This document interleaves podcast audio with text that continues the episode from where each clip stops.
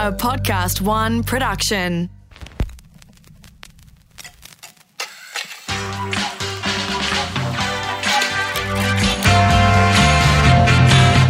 Hi, I'm Christopher Pyne, and welcome to Pyne Time. For years, I've been on the receiving end of a barrage of questions, some would say abuse, from the media and other politicians. But I've tried to keep it together, and hopefully, I've had a successful career in politics. But now I'm out of the game, and I'm risking it all to step out of my comfort zone and embrace a new world of media to turn the tables on my guests so you can hear for the first time stories that you've never heard before as they succumb to what some people are kindly describing as the Pyne Effect. Lindsay Fox is my guest. He is one of Australia's longest and best known billionaires. He's been on the AFR Rich List every year since it was created in 1984. He left school at 16. He was asked to leave, actually, because he wasn't very academic. Bullshit.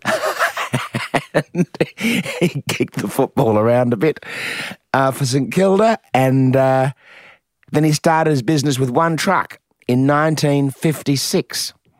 How'd you get started? Where'd you get the capital from to start a business? I convinced uh, a man that owned a truck wrecking place in Richmond, E.V. Timms, to buy a 53 Ford truck off him for £400 on £100 each quarter. Right. He agreed, and some years uh, ago, he looked at me and said, I should have lent you the money and left that investment in you.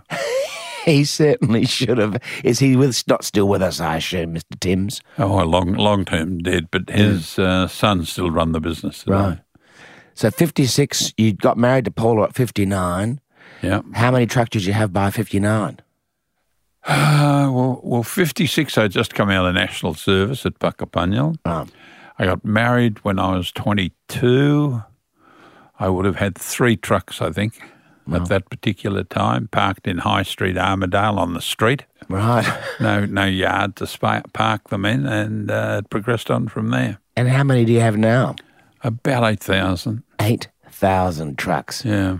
Internationally or just in Oz? Internationally, uh, Australia would represent probably about 60% of them. So you can't park 8,000 trucks in the high street of Armadale now. No, no. Well, uh, we probably have around Australia 100 major depots of up to 20, 30, 40 acres where we park the truck. So it's it's the biggest logistics and transport business in Australia. It's uh, certainly at the top of the tree. We have a customer base that companies like Coles and Woolworths have been with us for over 50 years. Dunlop have been with us for over 50 years. And uh, it's sort of grown and developed through our work performance with these particular companies. And today we're in a company called Armaguard that does 75% of all the cash pickup and deliveries throughout uh, Australia. And we're in every facet of uh, transportation today. Yeah. Um, you wouldn't change a thing. You'd still start a transport business if you were starting a business today. How do you make a small fortune? Start with a big one. That's correct. so the joys of uh, being a working class family, living in a little 15 foot frontage house in Stewart Street, Windsor, where the parents were always caring and sharing, and if somebody uh, arrived on the weekend, Saturday or Sunday around lunchtime, they'd always be asked to sit down and join the family at lunch. And we've carried those traditions on from our early beginnings in in life. And it's interesting to see my grandchildren do exactly the same thing without being told. Well, they've learnt from your example. You and Paula. Well, I, I- think the aspect of a, a long term marriage, and uh, last week we had 60 years of being married. Congratulations. She was, uh, she had to be 21 before she got married. I was 22. We had six kids in seven years. She was a good Catholic and I was a Should've bought- careless Protestant. You should have bought a television. Well, they just come out in 56, the time of the Olympics, but we'd never had one in our bedroom. That's right. Well, because meals in the uh, Fox household are not what everybody would expect. You know, the, I mean, when I've been to your house for dinner, you and Paula, we sit in the kitchen and we have dinner together, the three of us. It's very, I mean, it's a beautiful house, and yet it's very, you're very unaffected by your wealth. Money is only a byproduct of job satisfaction. You can't get any more satisfaction than I've had out of my 82 and a half years on this earth. Everything I've been involved in, with the exception of St Kilda Football Club winning a premiership, has been quite successful. Business has been good commitments to the community uh, going on all the time, particularly with my wife. Yep. And uh, there's so much satisfaction. You give without expecting anything in return. If you give looking for something in return, you're doing it for all the wrong reasons. And not going to get satisfied either. You get no satisfaction for trying to buy your position in life. You get it by not telling anybody what you do and having the satisfaction of you knowing what you've done. St Kilda, you were the president for a little while. I was president St Kilda for six years. I played at St Kilda from. Uh, I was captain of the under 19s in 55, 56, went to Ballarat in 57 in the Ballarat League and came back in 58, 59, 60 and played my last game in 61 one year, I think about 1960, I got a Brownlow medal vote and they dropped me. I asked the coach why. He said that wasn't your job. why did you say it was bullshit that you were asked to leave uh, Melbourne High School? Nah, if you speak to the school, you'll find that that's something that's gone on for quite a long time. I um, had the joy of my form master, a man called Wilbur Cortis. Mm-hmm Wilbur went on and became the economics master at Scotch. And he'd come home, and after he tutored my children, he'd stay on for dinner. And one of my smart ass young sons looked across and said, Wilbur, what sort of a student was dad? I said to myself, the shit's going to hit the fan now. and then he said, Your father was an excellent student. The biggest issue was the teachers didn't know what to teach him. And if I look back on that, the subjects that I was interested in, like uh, economics or maths, it was always 80% plus. English, geography, history, anywhere between probably the 60s and 70s. Latin, algebra, geometry, single digit numbers. Is that right? No application for them, but the things that I was interested in, I excelled at. Right and the aspect of going to school. I was in the second form at Toorak Central for two years. I went to Melbourne High School. I was in the third form for a year, and I went halfway through the next year, and I said, "Well, academia is not for me." Well, you had nothing wrong with your memory, Lindsay. No, so I left, and I was very fortunate that I was an academic failure. Why is that? Because you got on to do. No, I got on doing things and yeah. getting job satisfaction out of what I was doing, and all the things that relate to the fellow students at Melbourne High School that have become outstanding academics. They'd swap places with me tomorrow. They're what they do. Other they swap would places. swap places oh, yes. with me tomorrow. Well, I think a lot of people would. Well, my education was practical experience and working with people, making commitments, fulfilling them, and being outcome driven. And you would have been on the road a lot? Yeah, I've. I guess even today I go around the world six or eight times a year, and I, I could say I've been doing that probably since the early '60s. Well, you've had some wonderful um, trips and some wonderful parties over the years. I remember we um, had, was it your 75th with Burt Bacharach? Yeah, Burt Bacharach was at the 75th. The 70th was uh, Hugh Jackman. Oh, right. James Morrison has always performed. My 80th birthday, I chartered a ship from uh, Athens to Venice, took 450 people, and the average period of time that I knew all the guys was 42 years. Um, last weekend, I took uh, 12 of my former schoolmates from Melbourne High School up to Masson for lunch. They're still alive. They're still alive, and this qualification was they had to be Melbourne High School the same time as we were, and they had to be over 80. Right. Well, it was fantastic recalling the times at school, the teachers, the things that we did at that particular era of our lives. Mm. And when you get older, you get to a stage of renewing lots of the old friends. The old friends are the gold ones, particularly the ones from school.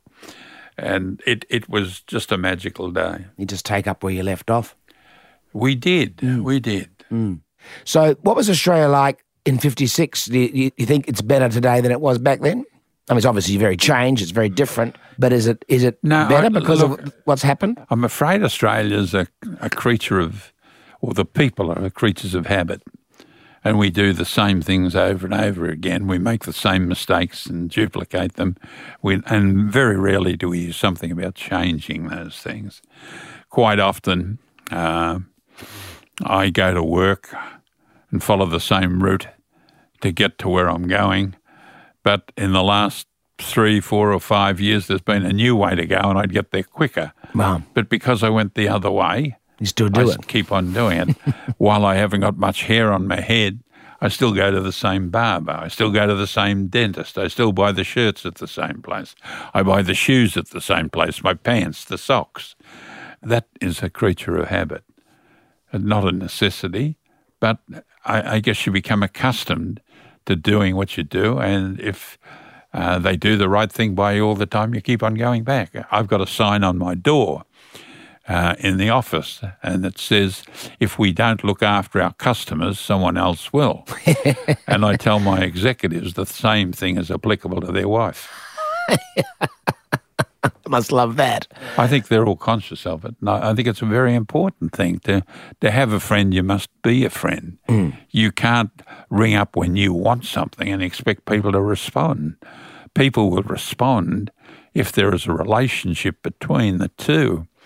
Quite often we get caught up so often with people talking that networking, you know, you're a good networker. I say rubbish with networking. The real key is friendship. And uh, networking is something you can buy every day of the week. Friendship, you've got to earn it. And I've been very strong on that all my life. One of the early days that I got to know you was over the um, centenary of the First World War and the work you did on that to uh, mark the hundred years since things like The celebration? The celebration, exactly. Well, the, the government uh, put a, a committee of 30 people together, and all they did was spin their wheels. Uh, I remember you were a bit annoyed about all that, actually. uh, Angus Houston uh, became involved, um, and I took the responsibility of doing the job.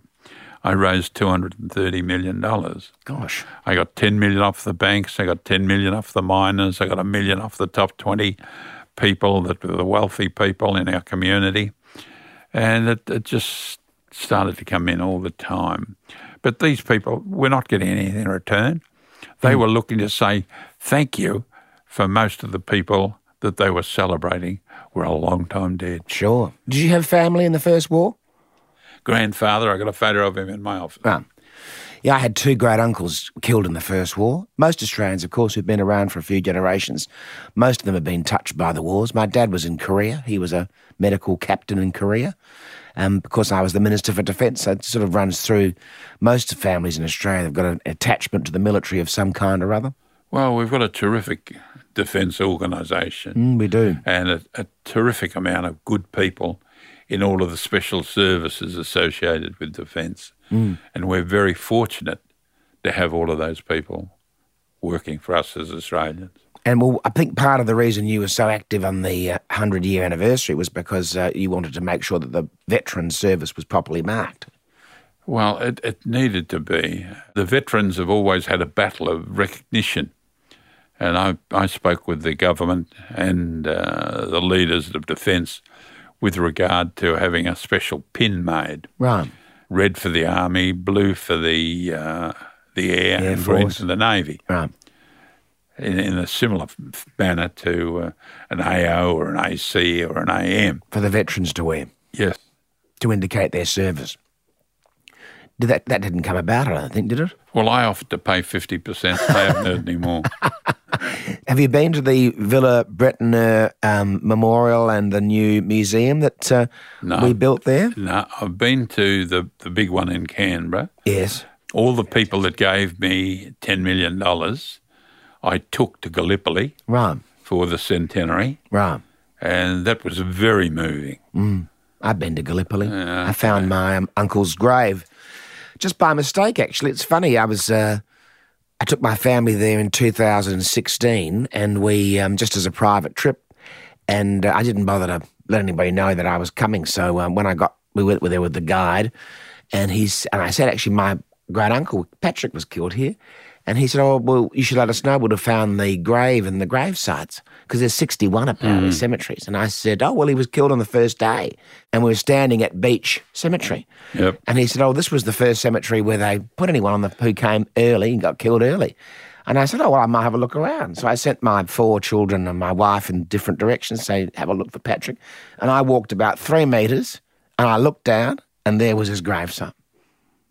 I was fortunate at Melbourne High School where the principal was a man called Brigadier George Furner Langley.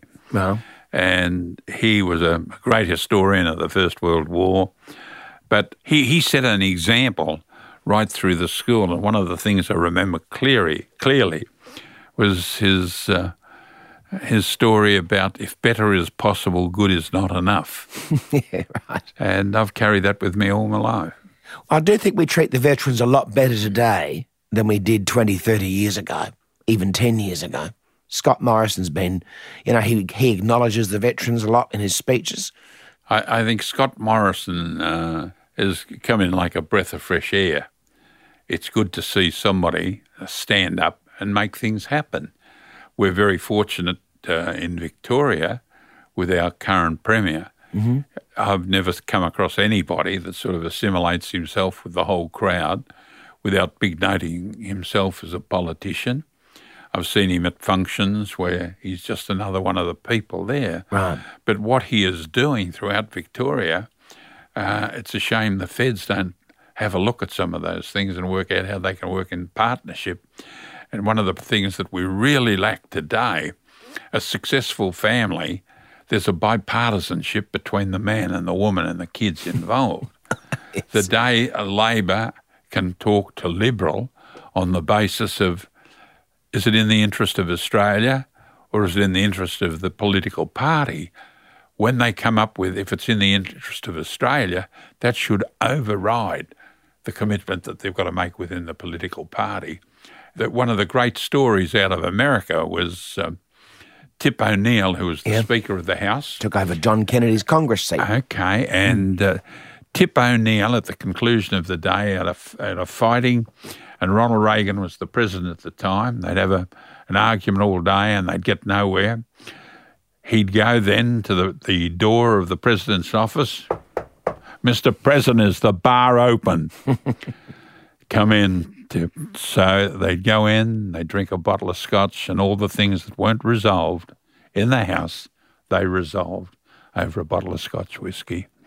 Now, I don't know how long it is since we've had the leaders of the two major political parties that have been able to do that in the interests of Australia rather than the interests of the Labor or the Liberal or the Greens or these small little parties that seem to be screwing up our system.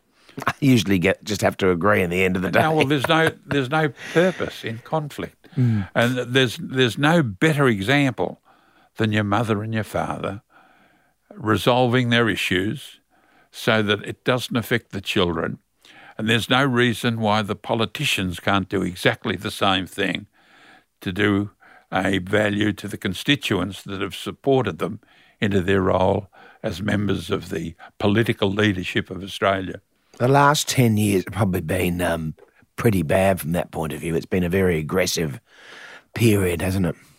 you're being conservative with pretty bad. It's been a disgrace. okay. It's been an absolute disgrace.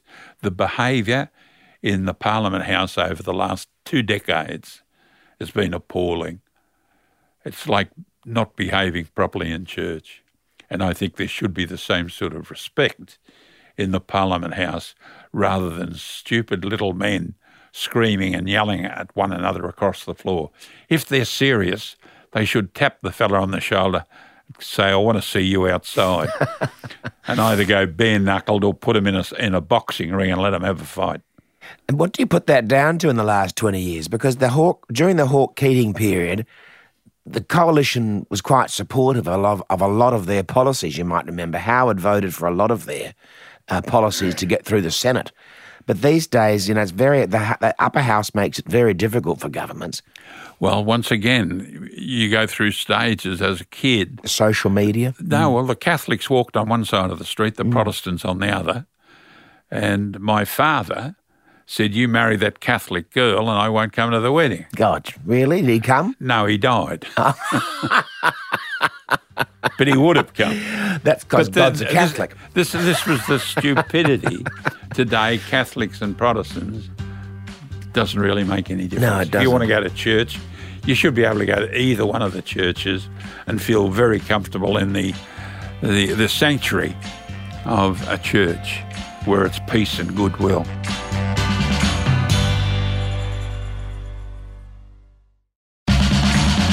You once said um, on this sort of issue that, li- that, the Liberals think that I'm Labor, and Labor thinks I'm Liberal. The Catholics think I'm a Protestant, and the Protestants think I'm a Catholic. But the, the, the rabbi brings me Matsies. That, well, that's right. If you go to the Constitution, when we were looking to become a republic, that was part of my speech. Was it? I, oh. I, I, spent three minutes in the House making my speech. Yeah, right, in the old and, Parliament uh, House. That, that's so true, though. I, I am not politically supportive of any singular party. I'm supportive of people. People that I believe can go in and do what I do under a similar set of circumstances. And that's not being disloyal. That's doing the job that you were employed to do as a parliamentarian. You're there representing not a political party. You might be wearing their jumpers, mm. but you're there to win the game.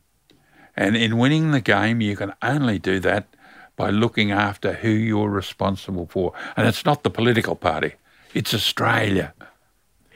I must admit, um, Anthony Albanese and I, of course, he was the leader of the House in that hideous 43rd Parliament where there was no majority. Yep. And I was the manager of opposition business. So it was my job to ruin his day, basically, which I did with great enthusiasm.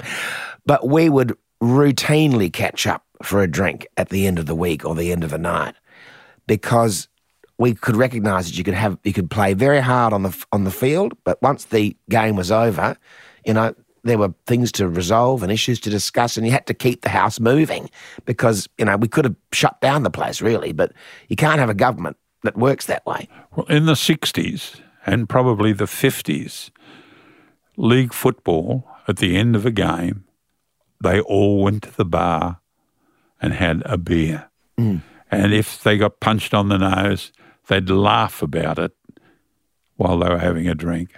Yeah, I noticed with rugby, because my son Felix plays rugby, um, I noticed the culture of the rugby is much more um, collegiate like that. So they will clap each other off the field at the end of the game. I mean, the, the boys still shake hands and the girls shake hands in the AFL and the, the women's AFL. But I think that's a very, I, I noticed it and I thought this is a really decent sort of thing to do, actually. I'll give you a great example that you should look at next time you go to a grand final. Mm-hmm. The politicians and particularly the Prime Minister used to go on the ground uh-huh. and congratulate the winners. Mm-hmm. The first one that ever goes onto the ground and looks after commiserating those that have got their head between their knees yeah. and crying will be seen as a great leader. Mm. They never go there. I'll make sure Prime Minister listens to this podcast and then they'll know. uh, oh, well, no, no. Well, it's a good question. Ask him if when he was Prime Minister and he went on the ground of the Melbourne cricket ground, did he go over and talk to the losers? They're used to wanting to support the winners yep. at a time when you should commiserate with the losers. Well, you know, it's an interesting story because Jimmy Carter Yep he in the after the elections in '74 in the states, there were a whole lot of Democrats that had lost their Congress seats or their Senate seats or whatever it might have been, and he didn't write to the winners. He wrote to all the losers, and he said, "I might come through your town or your state, and would you mind if I dropped in and stayed with you?" And uh, they were so surprised to get anything from anybody because they'd lost, and he was the governor of Georgia, that he spent the next two years travelling around doing just that. And he won the nomination for president of the United States and got elected. And he always put it down to the fact that he'd stepped on other people's couches or in their you know bedrooms, and uh, um, he'd written to the losers and he'd hung out with the losers because he said there's a lot more losers than there are winners in any contest. Well, Which is while you're talking about Jimmy Carter, Jimmy Carter came out in 84 to Australia Right. And he stayed at my house Is that right? and slept in my bedroom Get out of town. with him and Roz. My goodness. And um, That's a coincidence because you didn't know I was going to tell you that anytime that you come to my office, you will see a letter from Carter thanking uh, me for him staying there. Right. And on the bottom, you'll see in handwritten note, I'm still waiting for your letter. I don't write letters. He's had the, you've had the personal Jimmy Carter touch. Had a lot to do with Jimmy Carter. A good friend of mine designed his library. Right. His name was Christopher Hemmeter. His, So, what was your connection to Jimmy Carter? Well, Christopher Hemmeter was my next door neighbour in Honolulu, Oh, and I contributed to the library. right. Uh, Christopher designed it and helped fund and build it for him. I went to the inauguration of that uh, library. Carter was a lovely bloke, as his wife Ros were. They used to say their prayers each night in Spanish. Really? Hmm. Why? I don't know. I never asked the question. Unusual thing. So, um, you've got six children. Had six. One committed suicide. That's right, Michael. Uh, his uh, wife left him, and he wanted a happy family like his uh, his life. Right. And uh, she sort of called it a day. He went out and hung himself. Must have been devastating. Uh, it's one of those traumatic things, but what it does is make you very conscious of your own children, so that you you consider con- constantly looking after their well-being, and you become so much aware of people that lose a child in their family, whether it's suicide or an accident. And it's amazing that uh, I could probably give you 20 or 30 people that have lost one of their children, one way or the other. And I encourage young people to have three kids. So if they lose one, that's it's a tragedy, but at least they've got two. If they've only got two kids and they lose one, they're petrified. They might the lose other. the last one. Yes, it's a great blessing for my mother that she's out, she's um, not outlived any of her children. She's got five children still alive, and she had five, so it's a great thing for her. But I must admit, I mean, that was early '90s when Michael died. But um, you probably think about it a lot still. Yeah, it always comes up around his birthday, which is the first of July, and I, I, guess we celebrate it because we can see some of the grandchildren that look Yeah. very much like him. Right, is that right? Did um, after that, did you get involved with mental health in Australia as, uh, as one of your charitable pursuits? Well, ever since then, we've had a fair bit to do with yes. Right, was that Beyond Blue or Men- uh, No, no. Well, Jeff's done a marvellous job. He has. uh, in Beyond Blue, but no, there are other organisations. So it's not all bad up there, Lindsay.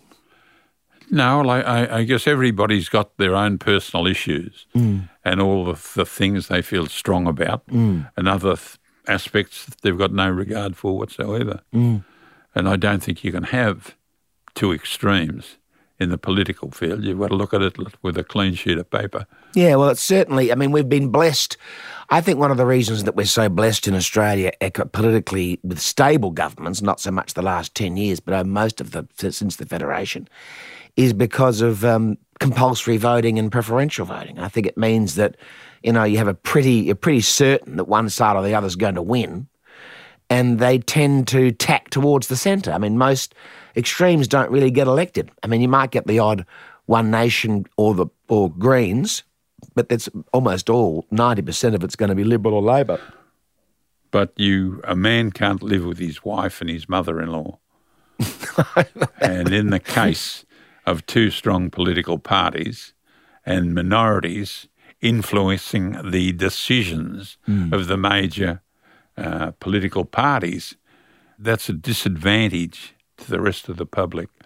These days, uh, there's an issue at the moment in the House where they need the vote of one person. For the union legislation. And um, you can't have a person that has the authority as one person to influence a complete change in the, the program. It's a weird situation um, because Pauline Hanson, in the speeches in the Senate, everything she said supported the government's legislation, and I don't know why. And she said that when she voted when she voted against it, she hadn't even told her staff. She went back to the office and said, "Oh, we just voted against the legislation." So it seems like a bit of a spur of the moment decision, and maybe it's got nothing to do with the legislation. It might be something else altogether that we'll find out eventually. Well, with due respect to the politician, she's a wild card. she's a bit of a wild card. She's quite charming, though. Have you hung out with Pauline ever?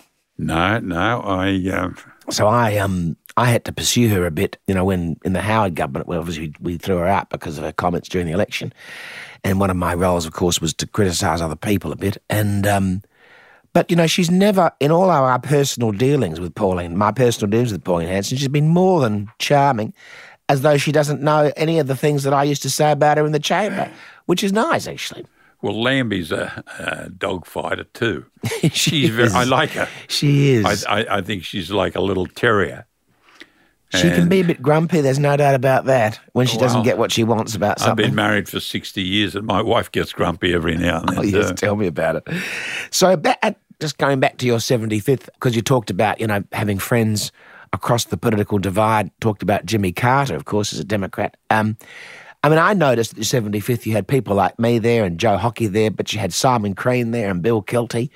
Uh, Jason Clare, I think, was there. Yeah. It wasn't like there was any sense that, you know, you could actually pick No, who Lindsay Fox supports. No, no, you were there as my friends. That's right. And as friends, if you don't like my friends, that's your prerogative. I'll accept that you might like some of my friends. Hmm. However, in my company, at my table, you're either my friends or you'll never get an invitation again.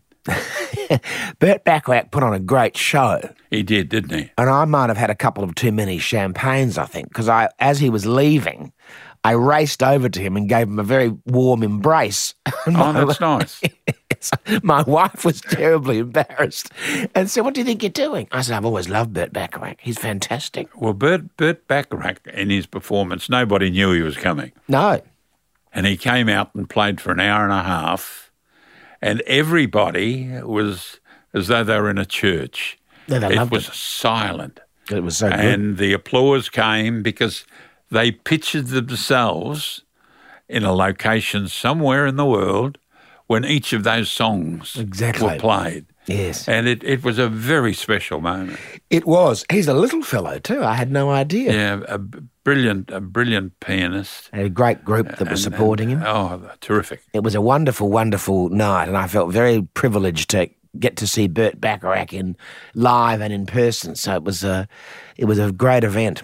So what are you going to do for your 85th? I'm working on that now. You don't think you better have an 83rd? No, well, well, I, I have a, a good birthday every year. Well, Uh, 81, 82. I'm planning my 83rd now. right. The big one will be every five years, so it be, won't be till 85. But I'm looking at what I do that and how I do that. It'll be hard to top your cruise last time for your 80th. that was very special. Very hard to top. that was very special. Um, and once again, the silly thing about that was there would probably be a couple of politicians that I would have loved to have come, but they couldn't come. No, well, everyone's got so much on all the time. no, no, no, no, not that. This is back once again to corporate governance, the same Oh, sort I of see. thing. Right. That if they're seen in an environment where you've got all the leaders of Australia and on the boat, as as an example, there were probably 12 billionaires, there were probably another 12 millionaires. There were at least 12 with the arse out of their pants, and at least 12 old footballers that were knockabout blokes. Right. But I sat all of them alphabetically regardless of who they were. What a good idea. So all the A's were with the A's, the B's were the B's, and they sat down and they all had a ball. They would have. Nobody was concerned whether somebody had a hundred or a thousand or ten thousand or a hundred thousand in their pocket. They met people and took them as they were because they were at the table celebrating a friend's birthday. So, what do you think about President Trump? I'd like to say the real word, but I think he's an F-wit. Well, that's very clear. I think we can fill in the missing initials to the letters. Well, it's a four-letter word. But I think he might win again. What do your friends in the States say? Well, no, they, they still think he'd probably get up. In Trump's case, I first met him when I was on the board of Continental Airlines. Oh, right. And at President Reagan's inauguration in Washington. He Right. was at the table adjacent to me. And we sold him the first Trump shuttle. Right, okay. And uh, look, look, the fella's got big balls. And accordingly, he's running the gauntlet. People will go for it, and other people that have gone for convention find it way out. On that note, thank you, Lindsay, for your time today. It's been good to catch up and have a chat. It's very good of you. Thank you for joining us. Well, lovely to join you, and uh, it's always been good working with you, my friend. Thank you, Lindsay. I appreciate it.